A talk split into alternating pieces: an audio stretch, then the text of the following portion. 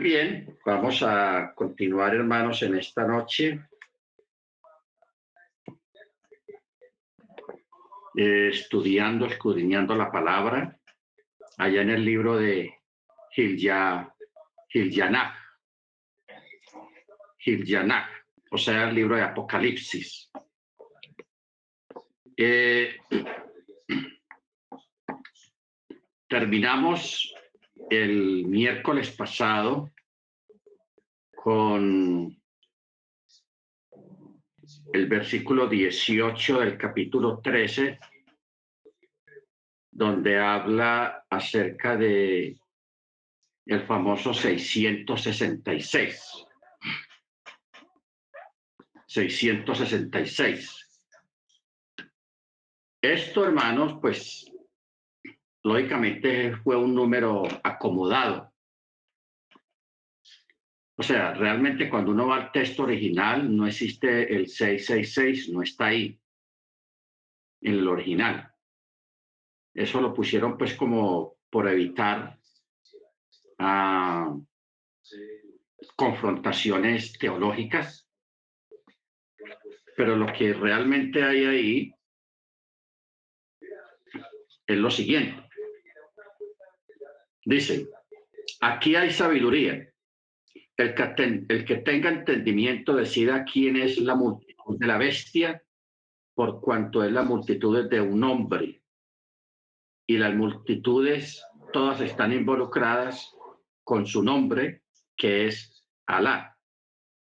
O sea, en el nombre de Alá. Lo, lo, que realmente dice ahí, hermanos, en el texto original, dice el Bismi Alá, en el nombre Alá, o sea, las multitudes que marchan en el nombre de Alá. Ese es el, como dice, realmente el texto original. Amén.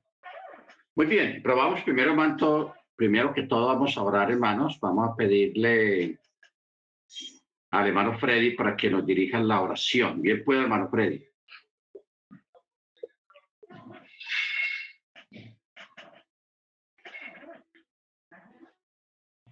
Mano Freddy, no se escucha.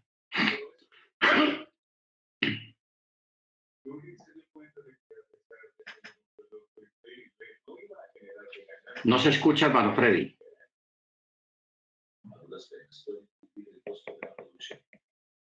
Parece que el hermano Freddy tiene dificultades. No me escucha. Ahora sí lo escuchamos. Bien puede.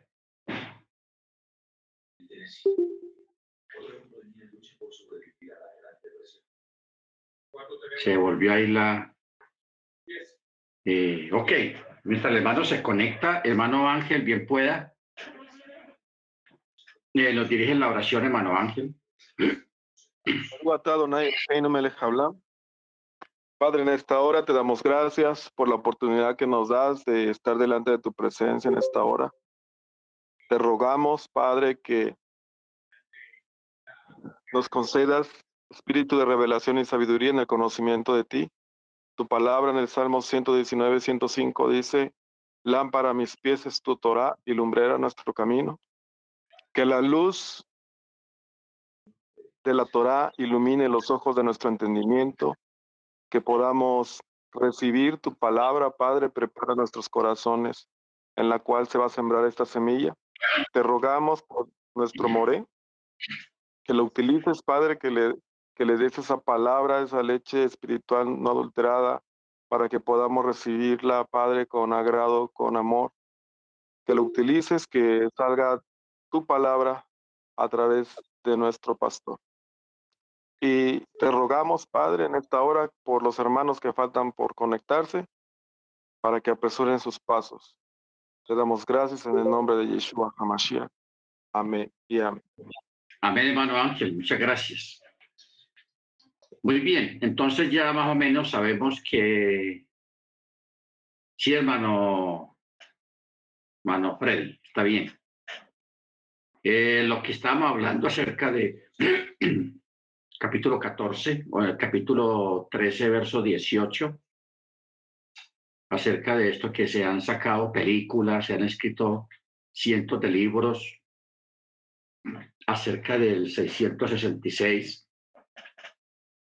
pero al menos ya ustedes saben que el 666 no existe en los escritos originales, tanto griegos como hebreos. No existe. ¿Ok? Para que tengamos eso claro y no nos dejemos impresionar hoy en día con gente que saca libros o, o, direcciones con el 666, porque hay gente que le tienen miedo a ese número pues por tanta publicidad y bulla que le han hecho precisamente a este número. Lo que dice es unas, unos símbolos, unos símbolos que son el Ji, no, el Ji, el Xi y el Sigma. Son tres símbolos lo que hay ahí, donde habla las multitudes en el nombre de Alá. Eso es lo que dice ahí el, cuando dice 666, en lo que dice pues en las otras traducciones, dice es, y las multitudes que caminan o van en el nombre de Alá. Eso es lo que dice, para que tengamos en cuenta ese detalle. Muy bien, pasemos al capítulo 14, que dice, y yo miré y vi un cordero que estaba en pie sobre eh, el monte de Sión, el Har Sión. Y con él, otra vez aquí menciona a los 144 mil israelitas, teniendo el nombre de su padre escrito en sus frentes.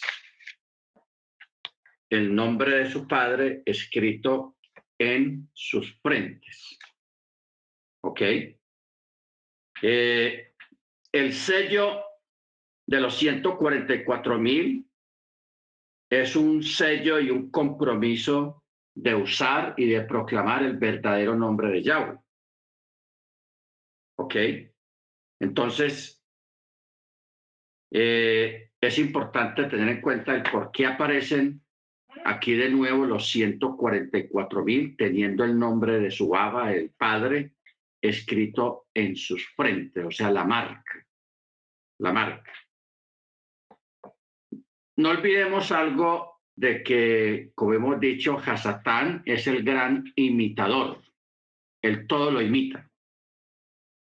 Y se disfraza como si fuera un ángel de luz. Entonces, por eso es que no olvidemos que el Islam, el, Islam vino a existir como en el año 300 después de Cristo. O sea, el Islam no es, tan, no es más antiguo que, que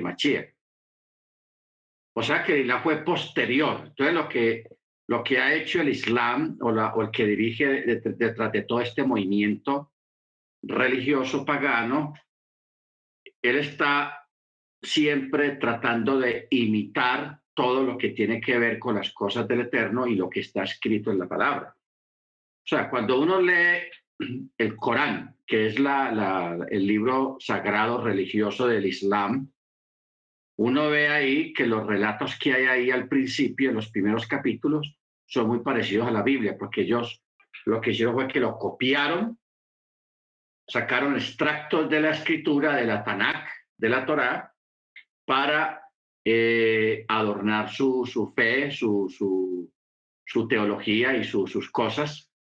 Bendito el Eterno, y luego le añadieron pues la, la, la, la enseñanza de, de, de Mahoma y todas esas cuestiones. Pero eso es una imitación y dentro de esa imitación está el marcar. O sea, ellos también hablan de marcar a todos aquellos que se humillen o que adoren o que reconozcan a la bestia, como lo, lo acabamos de leer. Por eso el verso 8, 18 del capítulo 13 que dice, aquí existe sabiduría y el que tiene entendimiento deduzca. O sea, considere que porque el número, la, el, el, número de la bestia porque es número de hombre y su número es lo que ya acabamos de ver. ¿Ves? Ellos a través de, de lo que está ocurriendo hoy en día, ellos también están, quieren marcar a sus seguidores. O sea, el Eterno marca a la Keilah. La primera marca que él pone es el Ruach, el Ruach HaKodesh. Pero más adelante, en la, en la época apocalíptica, en los siete años, va a haber otra marca adicional, que es la marca de los creyentes. ¿Ok? Por eso es que aquí dice que los 144 mil israelitas tienen el nombre del Padre escrito en sus frentes. Escrito en sus frentes. En el verso 2 sigue diciendo, y oí una voz del chamayim, o sea, de los cielos, como la voz de muchas mayim, de muchas aguas, y como la voz de un gran trueno. Entonces aquí tenemos dos sonidos. Una que es como voz de muchas aguas, luego como la voz de un gran trueno. Y oí la voz de los arpistas que estaban tocando sus arpas, o sea, los arpistas estaban tocando el arpa y estaban alabando al Eterno. Ok, entonces lo que se estaba escuchando era una cosa espectacular, porque primero la voz de como de muchas aguas, como una gran cascada una cascada gigantesca. Luego, como el sonido de un gran trueno. Y la voz de arpistas tocando sus arpas. Y dice, y cantaban un chir, un cántico. Cantaban un cántico renovado, o sea, una canción renovada. Delante del trono y delante de las cuatro bestias y de los sejarim, y ninguno podía aprender la canción, o sea, la letra, sino aquellos 144 mil, los cuales eran redimidos de la tierra, del Olam. Eran redimidos de la, del, del Olam. Entonces, aquí se habla, hermanos, de una canción, de un himno. Puede ser un himno o puede ser un coro.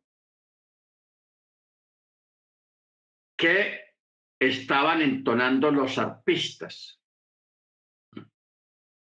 Porque ellos estaban delante del trono y delante de las cuatro bestias y de los sejarín. Cuando habla de estas cuatro bestias, no está hablando de las bestias de, de, de juicio, sino que está hablando de las ruedas, o sea, de los seres vivientes que están mencionados en el libro de Ezequiel, capítulo 1 y capítulo 2, y en el libro de Daniel, y en el libro de Zacarías. ¿Ok? Porque estas cuatro seres siempre están delante del trono, juntamente con los 24 ancianos ya ustedes saben que los 24 ancianos representan eh, los 12 hijos de Jacob y los 12 chalías, o sea, los 12 apóstoles. Por eso es que Yeshua tenía que llamar inicialmente 12 apóstoles. ¿Ok? El pueblo de Israel comenzó su formación, inició su formación a través de las doce tribus de Israel, o sea, a través de los doce hijos de Jacob. De ahí, de los, de los doce hijos de Jacob, se desprendieron tribus, doce tribus, que juntándolos todos se forma el poderoso pueblo hebreo, el pueblo de Israel. Luego Yeshua también hace lo mismo. Yeshua viene y él separa doce chalías, doce apóstoles 12 enviados.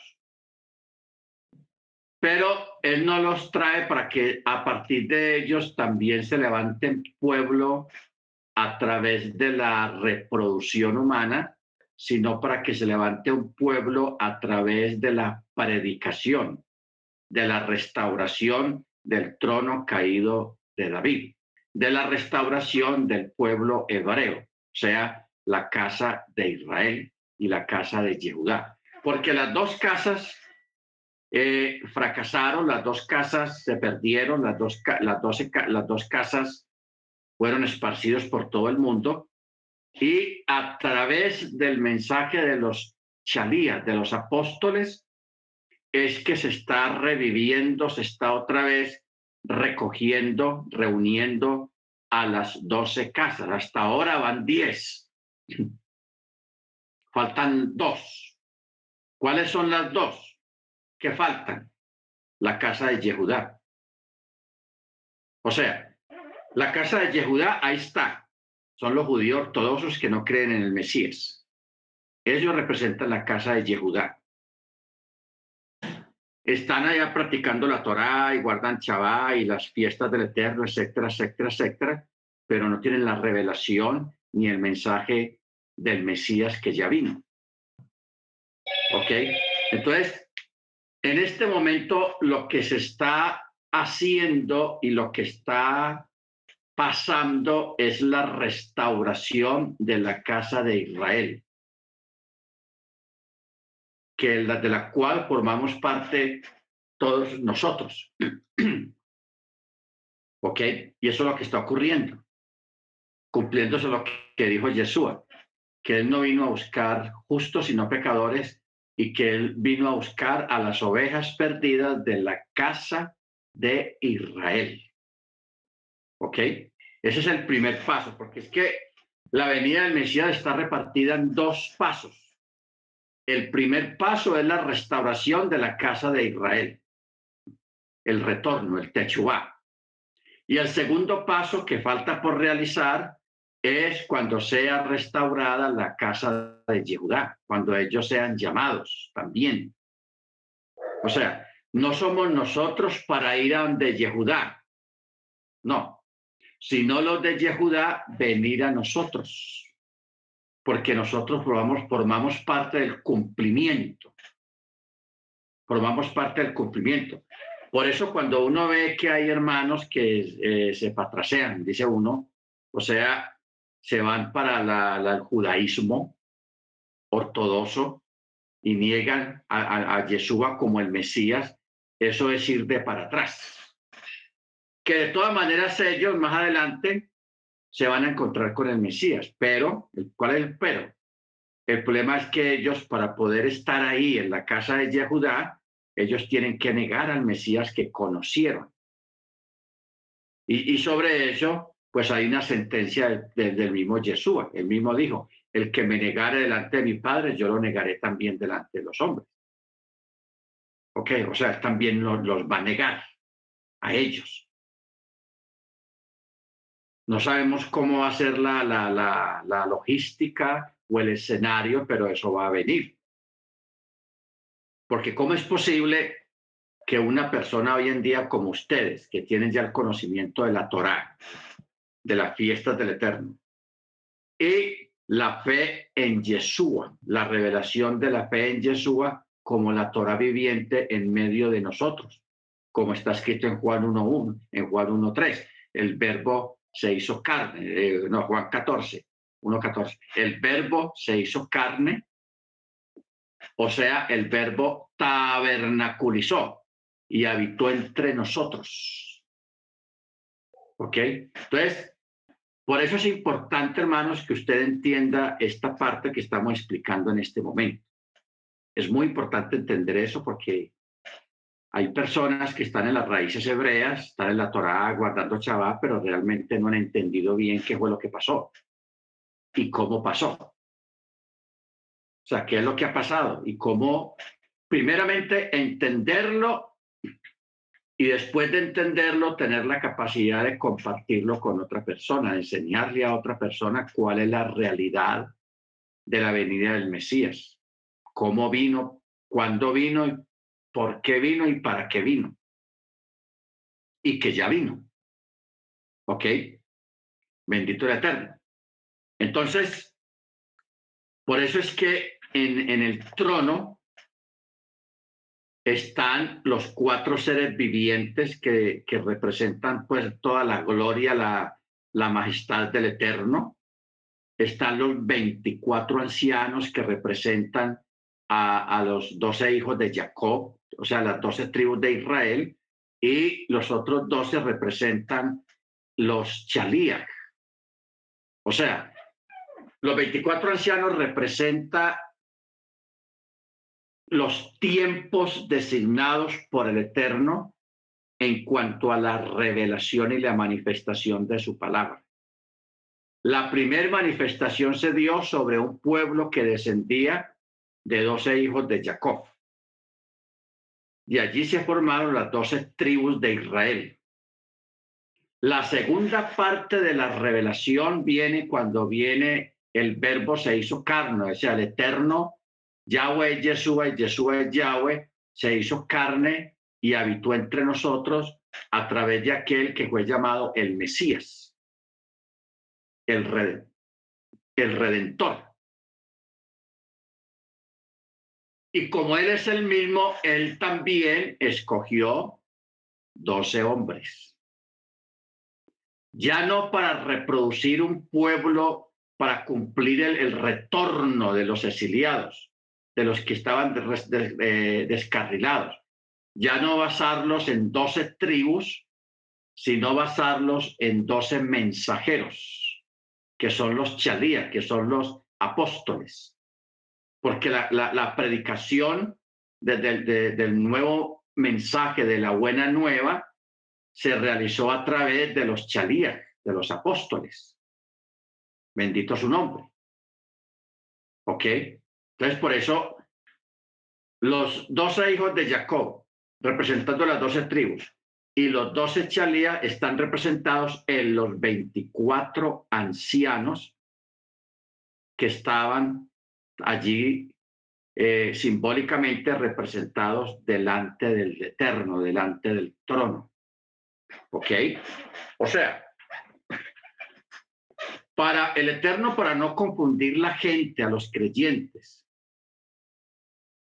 porque todos nosotros estamos allí representados simbólicamente, claro. Todo el pueblo hebreo está representado por los 24 ancianos. Los que fueron primeros, o sea, las 12 tribus de Israel, y luego los restaurados de esas 12 tribus de Israel, los restaurados que representa a partir de los 12 chalías, los doce apóstoles. Si nos vamos entendiendo. ¿Ok? Por eso es que esa gran profecía, hermano Freddy, hermano Ángel, si me ayudan con ese texto, acerca de la, de la restauración profética que hay, de restaurar el, el, el, trono caído de David o sea, la restauración de, de, de, de, la casa o del trono o de un poder o de un señorío. Un texto que habla sobre eso. Claro, está en varias partes, porque eso es una profecía muy grande que mucha gente casi no la ha entendido, pero a partir del Mesías y a partir de los doce apóstoles, de los doce chalías, ahí es que comienza a operarse la restauración del trono caído de David. Por eso es que a Yeshua le decían hijo de David. ¿Se acuerdan? Cuando le, pedían una sanidad o un favor, no, no le decían Yeshua ni Mesías, le decían hijo de David. ¿Por qué? Porque desde el Antiguo Testamento, el Antiguo Pacto, siempre se está hablando de alguien, de un Ben David, porque hay un Ben David, o sea, un hijo de David y hay un hijo de Joseph. Hermano Ángel, ¿lo encontraste? Amós 9.11. Amós 9.11. Amós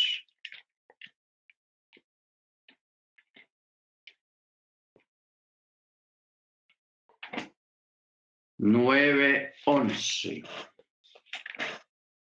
Dice,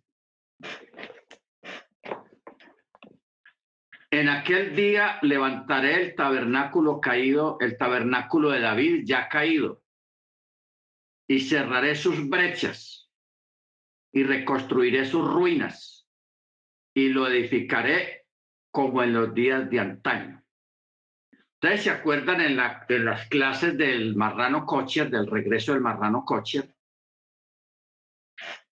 que aquí hace, que en una de las clases estuvimos hablando acerca de, de, de aquel que abre brecha. Aquel que abre brecha. Hechos 15, 16.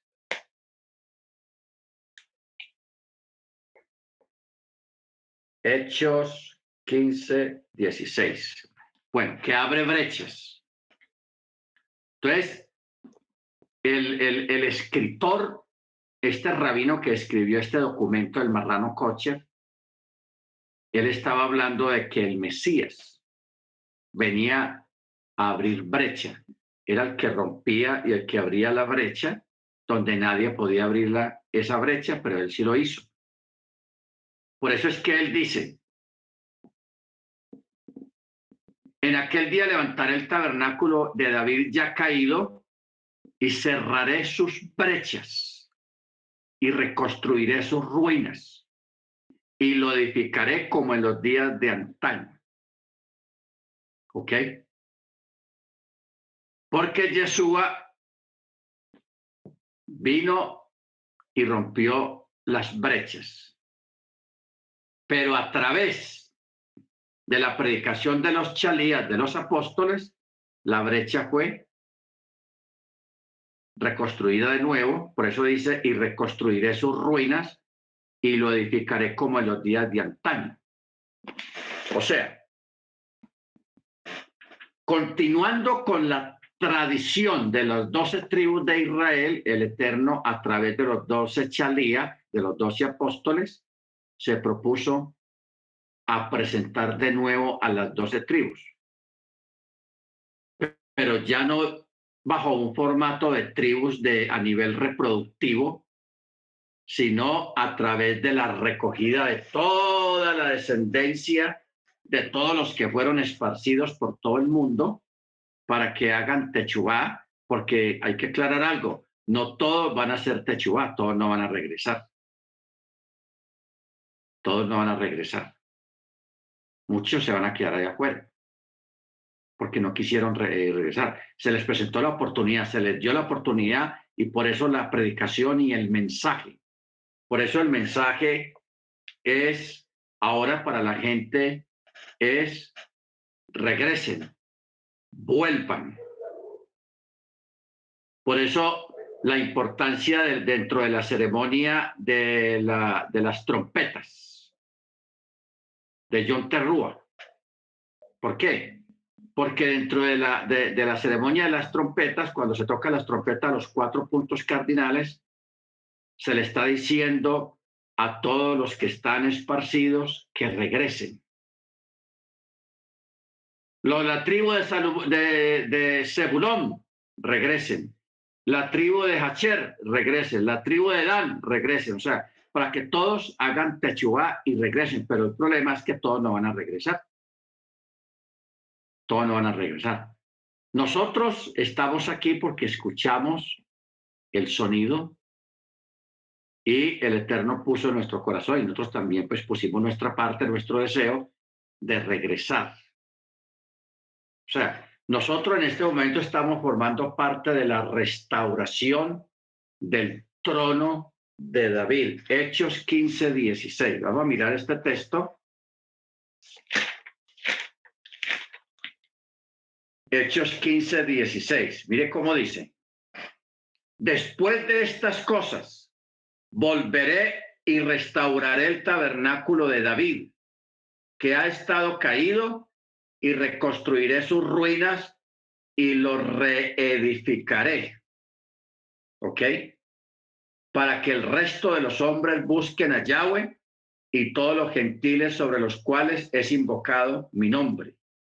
Dice Yahweh que hace conocer estas cosas desde el principio. ¿Ok? Entonces aquí está hablando de una restauración. Bueno, nos metimos en este tema, hermanos, porque haciendo hincapié y un poco de énfasis acerca de los 24 ancianos que simbólicamente están representados allá en el trono. ¿Ok? Ahora, luego en el verso 3 del capítulo 14 de Apocalipsis dice, al final, dice, y ninguno podía aprender la canción o el himno, sino aquellos 144 mil, los cuales eran redimidos de la tierra, del Olam. Eran redimidos de la tierra. ¿Ok? Verso 4. Estos son los que con mujeres no fueron contaminados, porque son vírgenes. Estos los que siguen al Cordero por donde quiera que va, estos fueron redimidos de entre los hombres por Bicurim, Nezarim, para Yahweh y para el Cordero. Vamos a leerlo de una forma más entendible.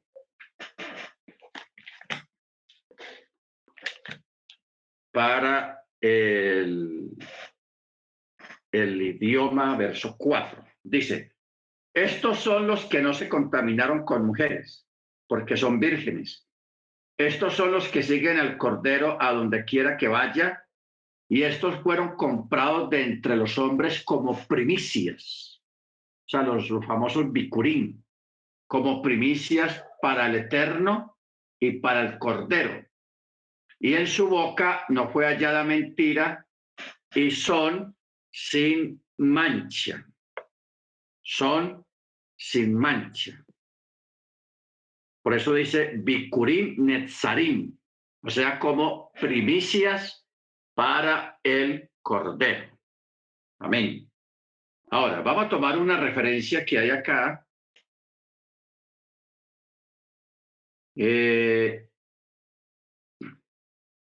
en Sofonías 14, 5. Sofonías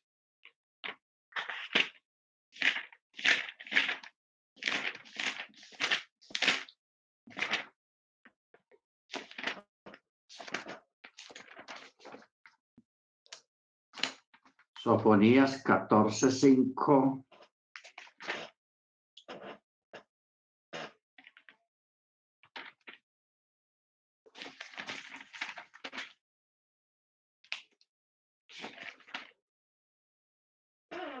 Ah, no, 3.13, perdón. Sofonías 3.13 porque Sofonía no tiene 14 capítulos. 3.13 dice, este remanente de Israel, es una profecía, no cometerá iniquidad ni hablará mentira, ni se hallará en su boca lengua engañosa, pues ellos se apacentarán y reposarán si quien, si quien haya quien los aterrorice sin que haya quien los aterrorice. ¿Ok?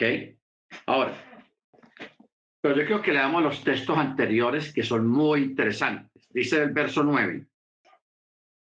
Para entonces purificaré los labios de los pueblos, para que todos invoquen el nombre de Yahweh y le sirvan de común acuerdo.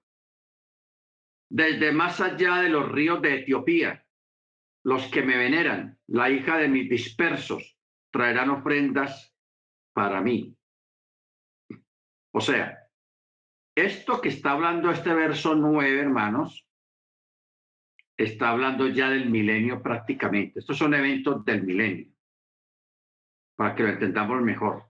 Por eso dice, desde más allá de los ríos de Etiopía, o sea, en África, los que me veneran, los hijos de mis dispersos, o sea, los eh, descendientes de los dispersados que fueron creyentes en este tiempo. Eso es lo que está hablando de ellos acá. Los hijos de mis dispersos traerán ofrendas para mí. Y en aquel día no serás avergonzada por todas tus acciones con que te rebelaste contra mí, porque entonces yo habré quitado del medio de ti a los que se gozan en tu soberbia y no volverás a ensoberberte a ensorbecerte en mi santo monte. Entonces dejaré en medio de ti un pueblo humilde, pobre, el cual se refugiará en el nombre de Yahweh. Y el remanente de Israel no cometerá iniquidad, ni hablará mentira, ni se hallará en su boca lengua engañosa, pues ellos se apacentarán y reposarán sin quien haya que los aterrorice. Bueno, aquí leímos una palabra muy curiosa para y que y ahí surge una pregunta también. Yo pregunto, ¿en el milenio va a existir los ricos y los pobres? O como se cataloga hoy en día en Colombia, que la clase popular, que la clase media, que la clase media alta, que la clase alta y que los ricos y luego los millonarios. Así está repartido el mundo hoy en día, entre ricos y pobres, con una distancia muy grande entre ambos. Preguntamos, si en el milenio todo va a ser tan diferente y el gobierno va a ser de personas dirigidas a través de la Torá y dirigidos con la Torá, entonces si va a haber una acumulación de riqueza, van a existir ricos, van a existir pobres o clase media, ¿cómo va a ser el sistema en el milenio? Muy bien. Aquí acabamos de leer un texto eh, en Sofonías 12, 3.12, que dice, dejaré en medio de ti un pueblo humilde, y está añadido y pobre, el cual se refugiará en el nombre de Yah. En el milenio, hermanos, no va a haber eso, eso de ricos y pobres, porque todos a nivel económico, o sea, no va a existir ese sistema de, monedas, a ese sistema de, de, que unos ganan más y unos ganan menos. No, sino que primero que va a ser cambiada la mentalidad de la gente, porque la, mentalidad de hoy en día la gente es enriquecerse, conseguir dinero para saciar sus deseos de, de adquisitivo, de compras de comprar y de tener. ¿Por qué? Porque allá afuera hay una poderosa industria de publicidad que está bombardeando a la gente para que la gente compre, para que la gente tenga. Pero eso, ese sistema en el milenio no va a existir, el bombardeo ese de compre, compre, y, y engañando a la gente de que si usted tiene estos zapatos se va a sentir mejor, va a ser mejor, si usted se pone tal marca va a ser más grande que todos. O sea, e, e, e, ese tipo de sistema económico no va a existir en el milenio por cuanto en el milenio lo, que se llama el sistema de la avaricia no va a permear en los corazones de las personas. Lo que es la avaricia y la codicia. Son dos palabras, la avaricia y la codicia. Eso no va a existir. O sea, en el milenio todo el mundo va a tener, pero no tener exageradamente. Por cuanto no va a haber esa, ese sistema, porque es que el, el, mundo actual ha sido presa, ha sido prisionero y engañados a través del sistema publicitario de, de adquirir bienes. Ok, entonces una persona dice, ah, si yo tuviera un Lamborghini parqueado en mi puerta, eso yo me sentiría poderoso, me sentiría, eh, o sea, como, o sea, el mundo a través del poder adquisitivo y la adquisición de bienes tratan de hacer sentir bien a la gente. Una persona que está en Torah, lo que, lo que lo va a hacer sentir bien es la misma Torah y la presencia del Mesías. Eso nos va a hacer sentir bien. Entonces, si con el Mesías estamos completos, entonces no vamos a necesitar los bienes materiales para sentirnos bien. Si no entendemos. O sea, eso es una parte que hay que tener en cuenta para el asunto del milenio, porque en el milenio la vida va a ser muy diferente. Va a ser muy diferente. O sea, la gente no se va a basar en la vanidad ni en el ego, sino que la gente se va a basar es en el, la Torá. Por eso es que en el verso 9, mire cómo dice declara. En Sofonías 3.9. Purificaré los labios de los pueblos para que todos invoquen el nombre de Yahweh y le sirvan en común acuerdo. ¿Qué quiere decir purificaré los labios de los pueblos? Que la gente va a hablar solamente el bien. Y, y como en aquel tiempo no van a haber sinagogas ni, ni lugares de Torah para enseñar la Torah, porque hay otra profecía que dice que todos tendrán conocimiento automático de la Torah. ¿Qué quiere decir eso? Eso es como, como un niño cuando nace, que, le, que cuando el día del nacimiento le hace una cirugía y le implantan un chip dentro del cerebro para que tenga conocimiento de cuatro idiomas, un ejemplo, cuatro idiomas. Entonces el niño se levanta hablando cuatro idiomas, sin necesidad de aprenderlos. ¿Por qué? Porque ya lo tiene aquí implantado en la cabeza. Entonces, eso es lo que va a hacer el Eterno. El Eterno va a implantar la Torah en nuestra mente, por eso la profecía dice que nadie tendrá que decirle a su compañero, ven, yo te explico, te enseño de la Torah. No, ¿por qué? porque todos tendrán conocimiento de, mi palabra o de mi Torah, dice el Eterno. Y aparte de conocimiento de la Torah, también conocimiento de Él, en esencia y en sapiencia, en su esencia y en su sapiencia. ¿Ok? Entonces, la, la, mentalidad, hermanos, de esa, del milenio va a ser muy diferente realmente, ¿no? Esas competencias como las que hay hoy en día, de la mejor casa, el mejor carro, la mejor moto, la mejor bicicleta, todo por orgullo, por, por, por egolatría y todas esas cosas, eso no va a existir en el milenio. Van a haber carros, sí, pero no, no en el sentido de, marcas y de cosas, sino carros buenos, durables, porque hoy en día todo es pasajero. Todo es pasajero. Ya todo lo que hacen hoy en día es muy bonito, muy llamativo, pero no dura nada. Los bienes que se adquieren o que se den o que cada persona tenga durante el milenio van a ser bienes duraderos, que van a durar cientos de años.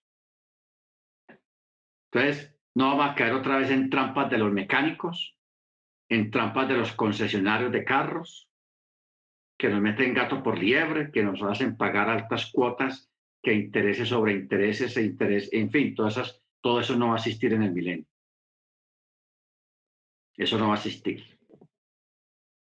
Entonces uno me pregunta, bueno, entonces, ¿cómo, cómo va a ser el sistema? Porque hoy en día nosotros vivimos en un sistema muy complicado, muy competitivo realmente, pero ese tipo de competición no va a existir en el milenio, porque hoy en día una persona busca llegar al éxito, busca llegar arriba, pisoteando a los demás, dejando a los demás atrás, pisoteados, destrozados, destruidos, y llega haciendo trampas y marañas, y, eso no es Torah. Eso no es Torah. Entonces, eh, la Torah, hermanos, nos ha dado algunos visos, como nos ha abierto de vez en cuando la puerta para que miremos no la vida actual, sino la vida del futuro, del milenio. ¿Ok? Entonces, gente que a, nivel de visiones y de revelaciones ha visto estas cosas, ellos saben de qué estamos hablando. ¿ok? De una vida muy buena, donde la maldad no existe, donde solamente existe el, el, el vivir los unos para los otros. De eso trata el milenio, vivir los unos para los otros, el bien común de todos. Pero eso de competitividad, de quién es el mejor, ¿Quién tiene más? ¿Quién tiene menos? ¿Quién pisotea a los demás para ocupar un cargo? Eso no va a existir. ¿Por qué? Porque al haber un bien común, por eso en Israel, si usted alguna vez va a Israel y escucha las emisoras y en la televisión también a veces, cuando termina un programa, que ya se va a terminar para comenzar otro, sea en la radio o en la televisión, siempre dicen que no se olvide de que cada judío es responsable por su hermano. O sea, que todos somos responsables de todos. Si esa palabra la escuchan todos, lógicamente, pues todos vamos a ser responsables de todos. Mi hermano es mi responsabilidad, mi vecino es mi responsabilidad. Entonces, cuando todos piensan así, ¿en qué, en qué termina eso? En un bien común, de todos para todos. Todos para todos. ¿Ok? Eso va a ser espectacular, hermanos. Eso va a ser algo grande porque de verdad que aquí mucha gente los deja en el camino, los pisotean, los engañan, todo por explotarlos, por engañarlos, por robarles o por quien alcanzar un puesto. Pisotea a los demás, raja de los demás, inventan cosas de los demás para ellos hacer ver que, que son los buenos. Pero eso no es Torah y eso no honra la Torah y eso no va a existir en el milenio. ¿Ok? Que se va a comer bien en el milenio, se va a comer bien. La mejor comida, comida kosher, fresca, sembrada por manos kosher. ¿Ok? Comida saludable. Tan saludable es que un niño solamente va a ser de 100 años. Un niño ocupa 100 años. O sea que cuando llega la juventud apenas tendrá 500 años. Eso va a estar bueno. No van a asistir estas cositas, los lentes, ni audífonos, ni aparatos ortopédicos, porque las enfermedades y las deformaciones físicas no van a existir en el milenio. Nada de eso va a existir. Eso va a ser de pronto un recuerdo vago o va a ser inexistente en la mente de las personas. Ok. Hermana Yanira. Hermano, una pregunta. Allá, en, el, milenio van vamos a engendrar, o sea, van a haber bebés, crecimientos de, de niños, su adolescencia, su juventud. Claro. O sea, que allá o sea que allá se van a volver a casar. Claro, ahí el milenio sí va a asistir el matrimonio, o sea, no van a asistir las uniones libres, como dicen hoy en día, sino que va a asistir el matrimonio, pero ya son matrimonios, llamémoslos sagrados. Y en mil años, el gentío que van a hacer va a ser impresionante. O sea, alguna vez habíamos dicho en otra clase de que las mujeres van a volver a parir bastantes hijos, pero van a ser partos sin dolor otra vez al estilo de la antigüedad, en el Edén. Partos sin dolor. Pero sí los, se van a establecer los matrimonios normalmente. Claro, todo bajo un riguroso sistema, o riguroso no, porque no van a haber imposiciones, sino que cada persona sabe cómo eh, vive el temor al cielo, el temor a la Torá, entonces no van a existir esas malicias que hay hoy en día en la gente, sino que todo va a ser algo, como todos vamos a tener conocimiento de la Torá, entonces todos vamos a vivir de acuerdo a los lineamientos de la Torá, sin ventajas, sin engaños, sin estafas, sin traiciones, ni, omisiones, ni nada de esas cosas. Pero los matrimonios, claro, van a asistir en la, porque tiene que haber una forma ordenada para la multiplicación y de, de, las gentes durante el milenio.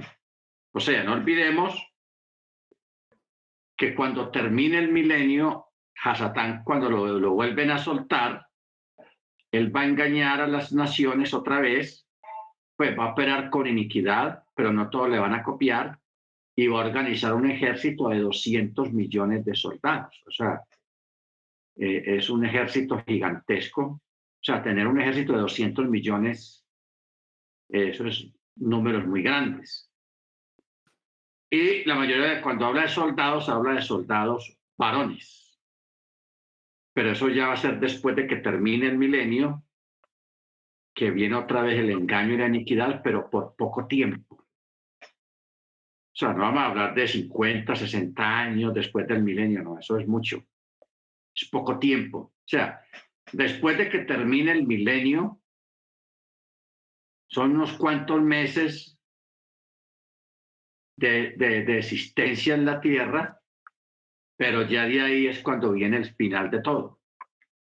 Lo que llama el Armagedón, el fin del mundo. Ahí sí va a venir el fin del mundo, pero antes de que venga ese fin del mundo, es lo que viene el rapto, el arrebatamiento. Ahí sí va a haber un arrebatamiento. Sí, hermana y, y otra pregunta. Yo me voy a conocer con las personas que, es decir, vamos a tener memoria de lo, de lo anterior, por ejemplo, que yo me casé, que tuve unos hijos.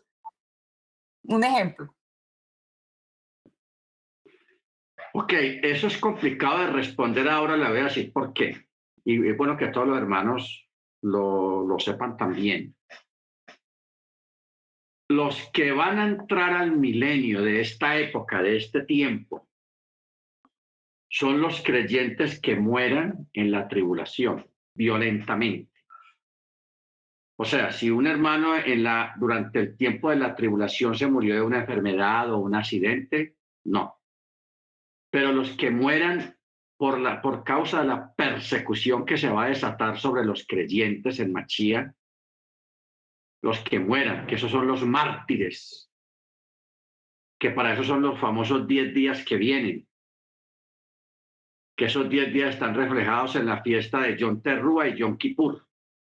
Que si usted mira el almanaque de Yom Terrúa a Yom Kippur, hay 10 días.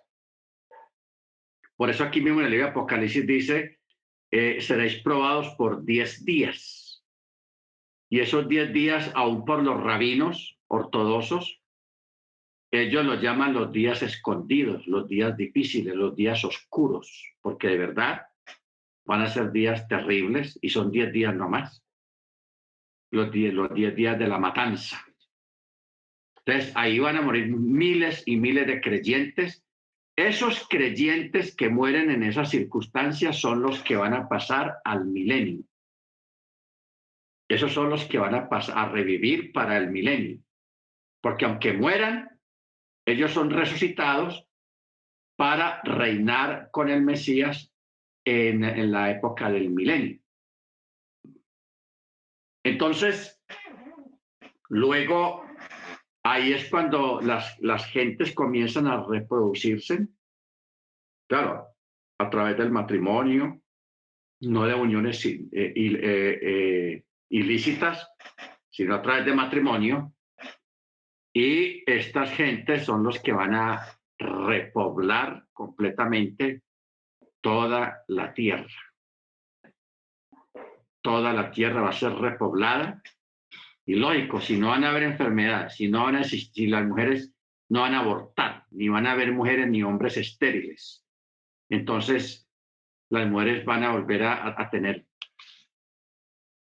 eh, gestaciones más cortas, o sea, periodos de embarazo más cortos, no van a abortar y van a, dar a luz sin dolor,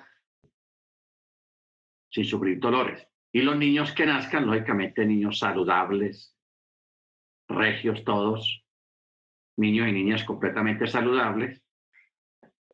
Y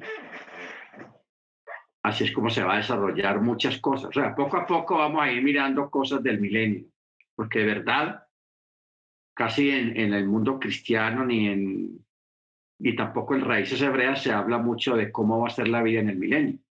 Hemos escuchado muy poco, pero siempre hay información acerca de cómo va a ser la vida en el milenio. Nada que ver con lo que estamos viviendo en este mundo que es duro y difícil en el que estamos viviendo. Nada que ver con esto. ¿Ok? Bendito el Eterno. Muy bien. Sigamos. Gracias, hermana, por la pregunta, hermana Yanira. Muy bien, verso 5 dice, estamos en, Apocalipsis 14, 5. Y en su boca no fue hallado engaño, porque ellos son sin falta delante del trono de Yahweh. Verso 6. Y vi otro malach celestial volar en medio del chamayín.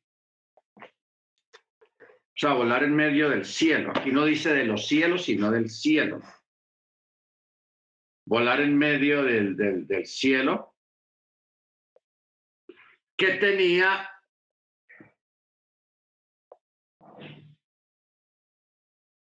las besorá eternas para proclamar a los que moran en la tierra y a toda nación y tribu y lengua y pueblo. Bueno, vamos a tenernos acá porque esto aquí es complicado. Yo lo voy a leer en el, este es el verso 6, 14, 6 dice, vi otro ángel volando en medio del cielo que tenía el evangelio eterno, o sea, la buena nueva Recordemos que la palabra evangelio es una palabra griega. Y la palabra griega evangelio o evangelión, como se pronuncia en griego, se, pronuncia evangelión. Quiere decir en griego buena nueva o buena noticia. Eso es lo que quiere decir la palabra evangelión. Entonces dice, y tenía la buena noticia o la buena nueva eterna para proclamarlo a los asentados en la tierra, es decir, a toda nación, tribu, lengua y pueblo. Toda nación, tribu, lengua y pueblo. Bueno. Esto, esto, hermanos, es algo que ya está ahí, pero que no ha venido todavía y que es un misterio. Nosotros que tenemos el Brihadacha, el, nuevo, el llamado Nuevo Testamento, eso es la buena nueva. Para este tiempo, la época mesiánica. Vamos a entender bien esto y y a captarlo bien, porque estas son cosas que que nunca se explicaron allá en la, en la iglesia cristiana, ni en el catolicismo, ni en el instituto bíblico tampoco, porque estos son espacios vacíos en los institutos bíblicos de hoy en día. Cuando Yeshua vino, él vino y trajo la buena nueva. Que el primero que mencionó esta palabra fue el ángel cuando le anunció a los pastores que estaban pastoreando en las noches cuando nació el Mesías. Dijo, os doy buenas nuevas. Esa palabra quedó enquistada, enquistada en, la cultura del primer siglo, pero esa palabra la trajo el mismo Eterno a través de los ángeles. Por eso es que Yeshua viene y trae la buena nueva, que es el mensaje que él trajo. ¿Cuál fue el mensaje que Jesús trajo? La ratificación de la Torá y el enderezamiento de la Torá, porque los rabinos, los maestros de aquella época la habían transversado completamente, entonces él vino a ponerla en su lugar. Por eso es que ellos chocaron con él, porque él vino a, poner la Torá en su sitio real donde debe estar la Torá en cuanto a la interpretación, porque ellos habían malinterpretado, habían creado mandamientos de hombres, la salahot y un montón de cosas. Ok. Entonces, toda esta época, hasta estos años, esa es la buena nueva del Mesías. Pero aquí nos encontramos, hermanos, nos encontramos que todavía viene un ángel y trae un rollo con, la, con otra buena nueva para proclamar a los que moran en la tierra, a toda nación, tribu, lengua y pueblo. Ese va a ser lo que en otra parte llaman el Evangelio eterno, o sea, la buena nueva eterna. O sea, estamos viviendo el tiempo de la buena nueva, de la restauración del tabernáculo caído de David. ¿Qué significa el tabernáculo caído de David? Porque ¿qué fue lo que se cayó? El tabernáculo caído de David se, se tumbó, se cayó, se cayó derribado cuando las doce, las diez tribus salieron. Y vino la apostasía a las diez tribus. Luego las dos tribus que quedaron también cayeron en apostasía y fueron dispersos también más adelante. Entonces, eso es lo que, lo que los profetas han llamado siempre el tabernáculo caído, se cayó. O sea, el poder de Israel que residía en la presencia del Eterno en medio de ellos, se perdió, se fueron diez tribus y por allá se metieron en apostasía y un montón de cosas. Entonces, eso se cayó. Entonces Yeshua viene a vino y levantó el tabernáculo caído. Ya tiene las diez tribus que la está retornando a través del mensaje o la ratificación del mensaje de la buena nueva. Faltan dos tribus, que es la, la, la, tribu de Yehudá, que representa a, a y Benjamín. ¿Ok? Entonces, cuando Yeshua venga y se manifieste a los ortodoxos, porque Yeshua va a venir y se va a manifestar a los ortodoxos. ¿Ok? Se va a manifestar a ellos. Entonces, eh, eso está reflejado, ese texto lo hemos leído muchas veces, pero bueno, leámoslo otra vez. No perdemos nada con eso.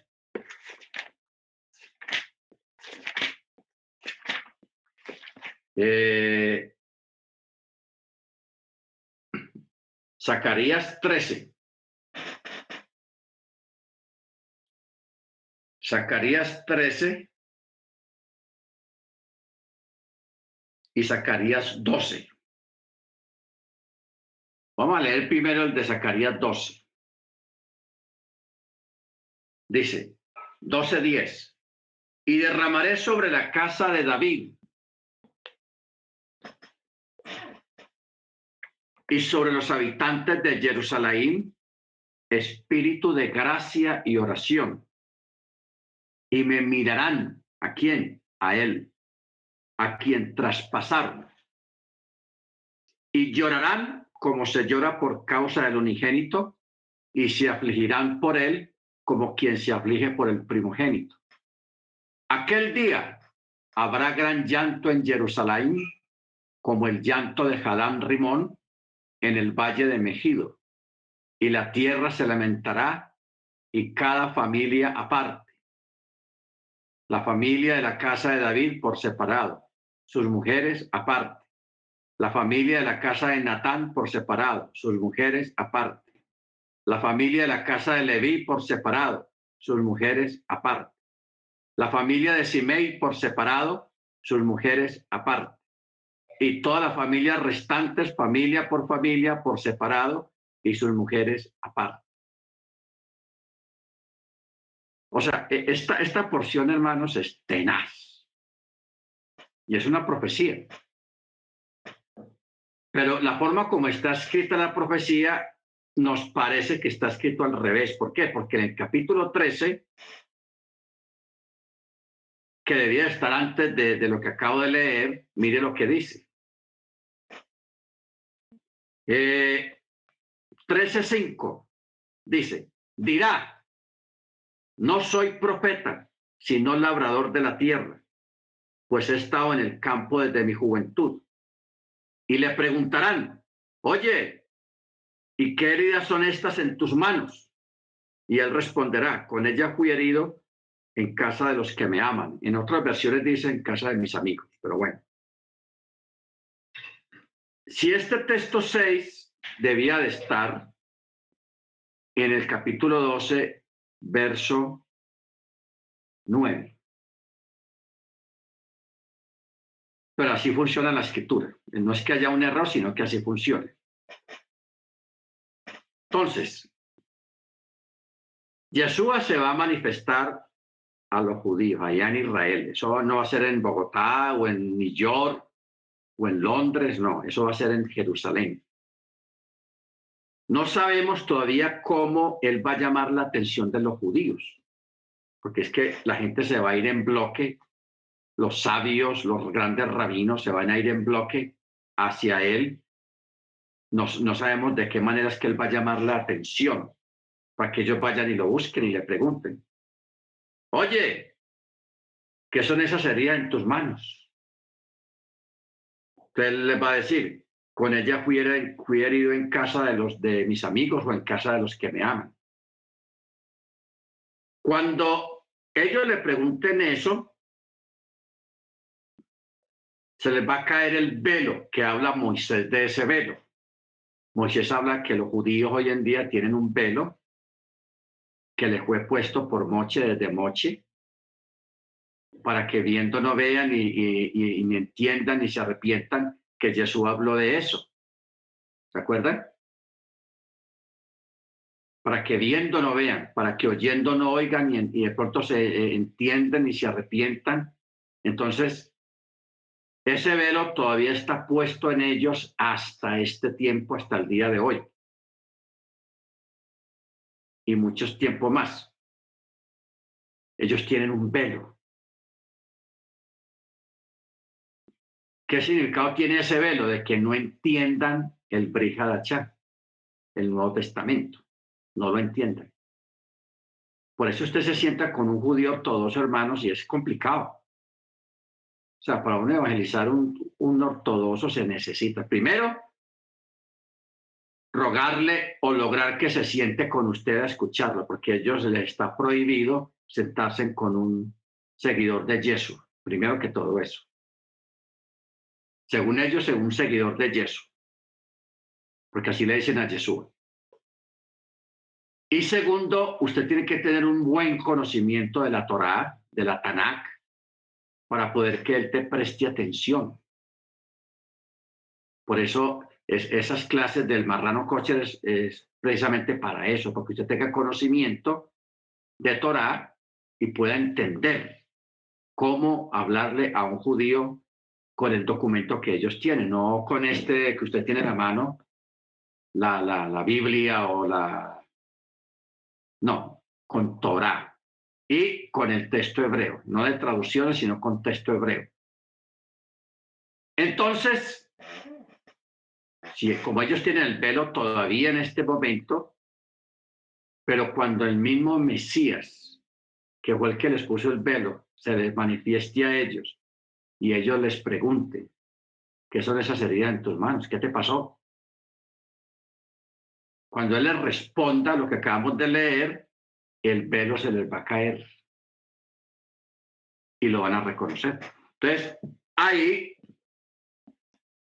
es cuando se cumple lo que está escrito en el capítulo 12 de Zacarías, verso 10, cuando dice, derramaré sobre la casa de David y sobre los habitantes de Jerusalén espíritu de gracia y oración. Y llorarán. ¿Ve? Y llorarán. Y mirarán a mí. ¿Quién está hablando aquí en este capítulo? Yahweh. ¿Y a quién es que van a mirar? Ellos no van a mirar un espíritu. Van a mirar es al Mesías, a Yeshua.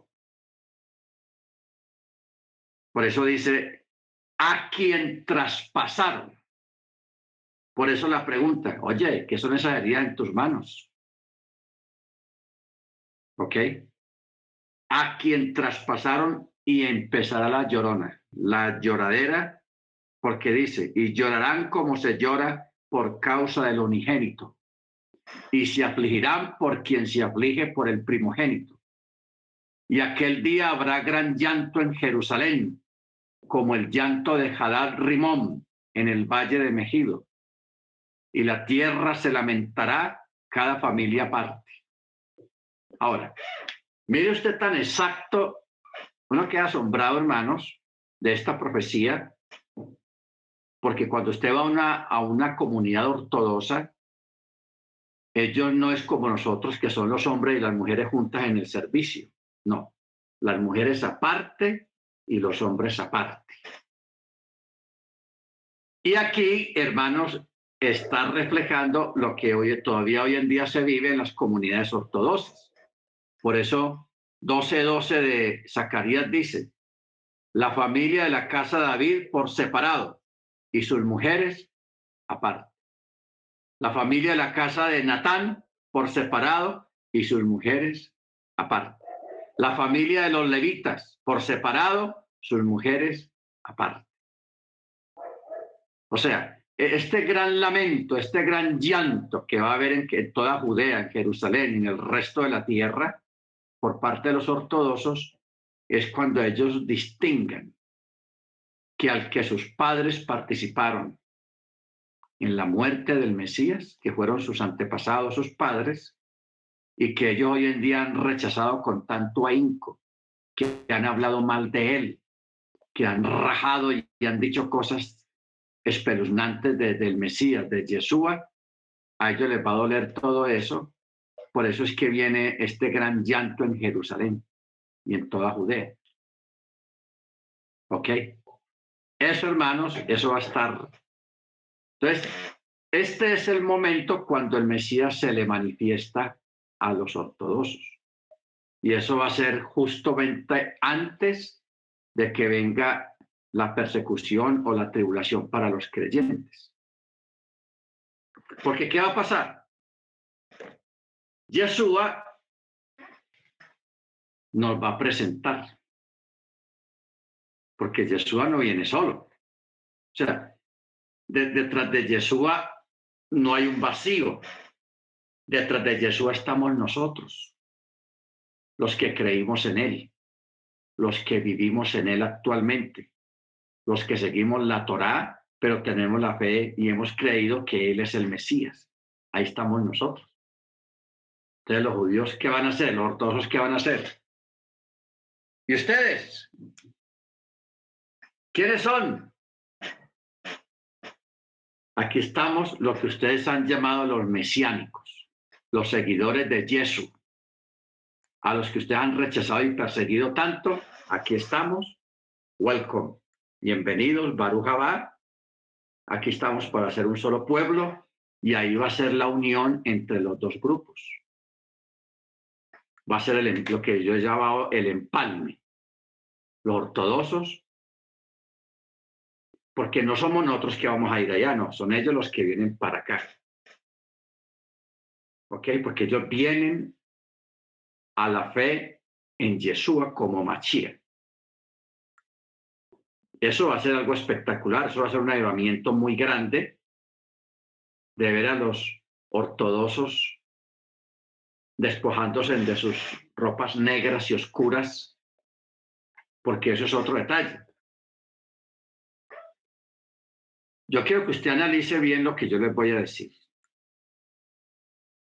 Hoy en día en el mesianismo, o sea, en las raíces hebreas, hay mucha gente que no ha entendido lo que, lo que está pasando, ni lo que ha pasado, ni lo que va a pasar. Los judíos ortodoxos, ellos visten de negro porque están de luto. Están de luto. ¿Por qué están de luto? Porque están sin templo, porque están exiliados por toda la tierra y porque el Mesías no ha venido. Entonces no sé si el hermano Ángel, el hermano Faredi, me pueda conseguir un texto donde dice que ya no vestirán más los vestidos de luto, sino que vestiréis ropa de fiesta, o sea, ropa de colores. Hay una profecía que habla de eso. ¿Ok? porque es que el judaísmo está ya vistiendo de esa forma como visten de negro, es porque están de luto, porque están sin Mesías, están sin templo, están en un exilio tenaz, están siendo perseguidos continuamente. Entonces,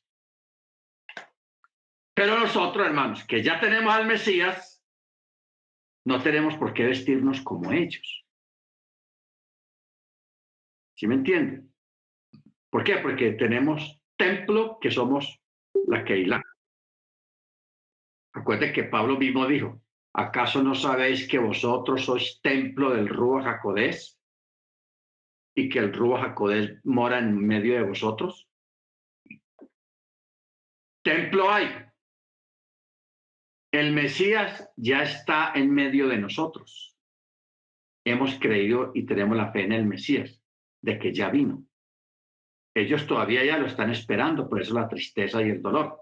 Hermano Ángel, dígame. Isaías 61.3. Isaías. Amén. Isaías 61. Gracias, hermano.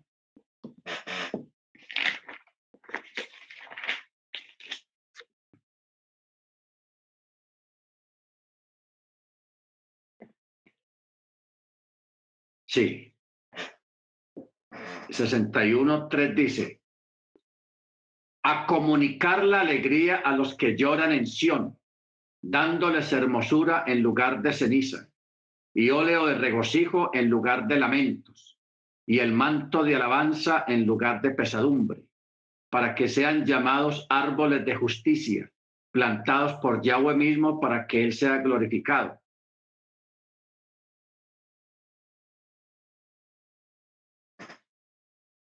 Eh, toda esta profecía es para ese tiempo, para lo que viene que no se ha cumplido todavía. Verso 10 dice, con voz de gozo me regocijaré en Yahweh, mi alma se alegrará en mi Elohim, porque me has vestido con ropas de salvación, no de luto y me ha cubierto con el manto de justicia, como el novio y el sacerdote se visten espléndidamente, y como la novia se engalana con sus joyas. Amén. Entonces, ya más o entendemos por qué los ortodoxos se visten de negro. Nosotros no tenemos necesidad de, de vestirnos de esa manera como si fuéramos ortodoxos. La gente lo hace por ignorancia, por tratar de parecerse a ellos, pero nosotros no necesitamos, porque nosotros no estamos de luto. ¿Cuándo usted ha oído que Pablo diga, hermanos, en este luto que estamos, bendito el Eterno? No. Nosotros no estamos de luto porque tenemos al Mesías, porque somos el templo. Entonces no estamos de luto. Vestimos de alegría y nos gozamos en las fiestas y nos alegramos. Bendito el Eterno. ¿Por qué? Porque estamos en tiempo de alegría. Baruch Hashem. Entonces, usted va a ver, hermano, si a usted le toca ver cuando venga la conversión de los judíos ortodoxos, lo primero que usted va a ver es que ellos se van a despojar de esas ropas negras y oscuras y se van a empezar a vestir con ropas alegres, con ropas de colores. O sea, van a dejar el luto, van a dejar lo negro. El color negro lo van a dejar a un lado porque ya no están de luto, porque ya tienen al Mesías también. ¿Ok? Entonces nosotros teniendo al Mesías, ¿por qué no vamos a vestir de luto? ¿Por qué no vestirnos con camisas de color amarillo, vestidos, las, damas con vestidos de colores, bien heavy, bien bonitas, bien alegres. Bendito el Eterno. Entonces no tenemos necesidad de imitarlos. ¿Ok? Ojo con eso. Ojo con eso, porque hay decenas de comunidades mesiánicas que todos están vistiendo de negro. como si estuvieran de luto, o sea, no han entendido esto que estamos aprendiendo en esta clase, no lo han entendido todavía. Pero bueno, bendito el Eterno que sí lo podemos entender nosotros. Amén. Entonces estamos claros en esa parte, hermanos. Que viene el empalme entre los ortodoxos y nosotros. Amén. Baruch Hashem. Entonces, por eso es muy importante saber de que la, la, el Mesías va a venir. No sabemos cómo, en qué circunstancias viene ni cómo viene, el asunto es que viene. Pero eso no tiene que ver con la, la, la, la venida gloriosa, no, él viene esa, a, a la casa de Yehudá, a sacarlos de ese trance y a juntarlos con nosotros para luego, pues, se cumpla lo que viene ese mensaje que menciona aquí en 14.6 de Apocalipsis.